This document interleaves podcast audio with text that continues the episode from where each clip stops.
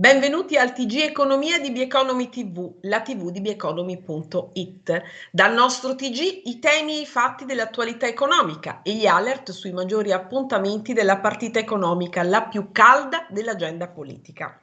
E ancora commenti e approfondimenti con economisti ed esperti. Ed allora veniamo subito alle notizie di giornata. Grande attesa per l'incontro a Bruxelles tra la neo premier Giorgia Meloni e la Presidente del Consiglio europeo Ursula von der Leyen. Sul tavolo PNRR, conti pubblici, crisi energetica e sostegno a Kiev.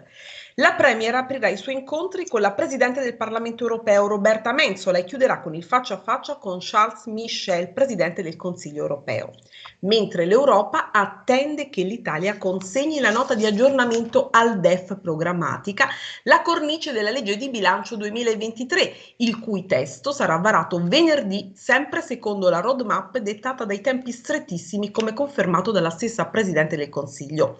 Venerdì prossimo, ha detto Meloni, avremo in discussione l'approvazione della NADEF, fondamentale propedeutica per la legge di bilancio ed i riflettori sono puntati proprio sul Consiglio dei Ministri di venerdì che segnerà il debutto del nuovo esecutivo. Intanto la Premier assicura i pochi soldi che ci sono li useremo per le bollette, così filtra dalle anticipazioni dell'ultimo libro di Bruno Vespa.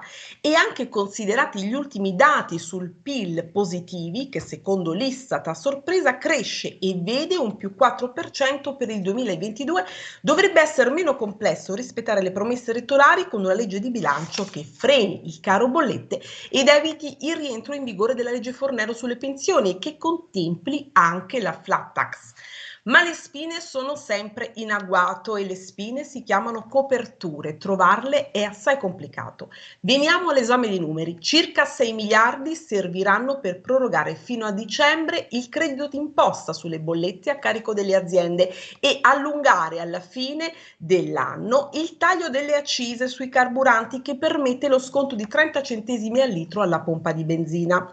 23 miliardi costa l'indicizzazione all'inflazione delle pensioni a partire da da gennaio prossimo.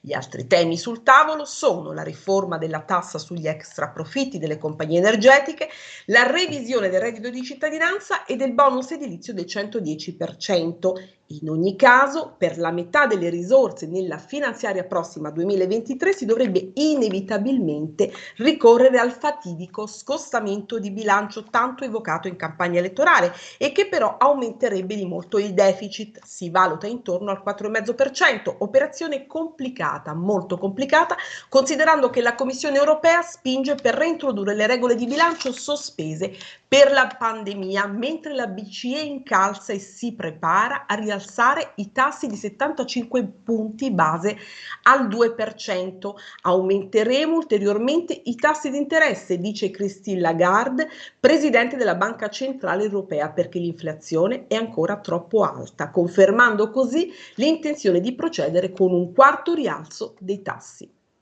E a presto al nostro prossimo TG Economia di Bieconomy TV.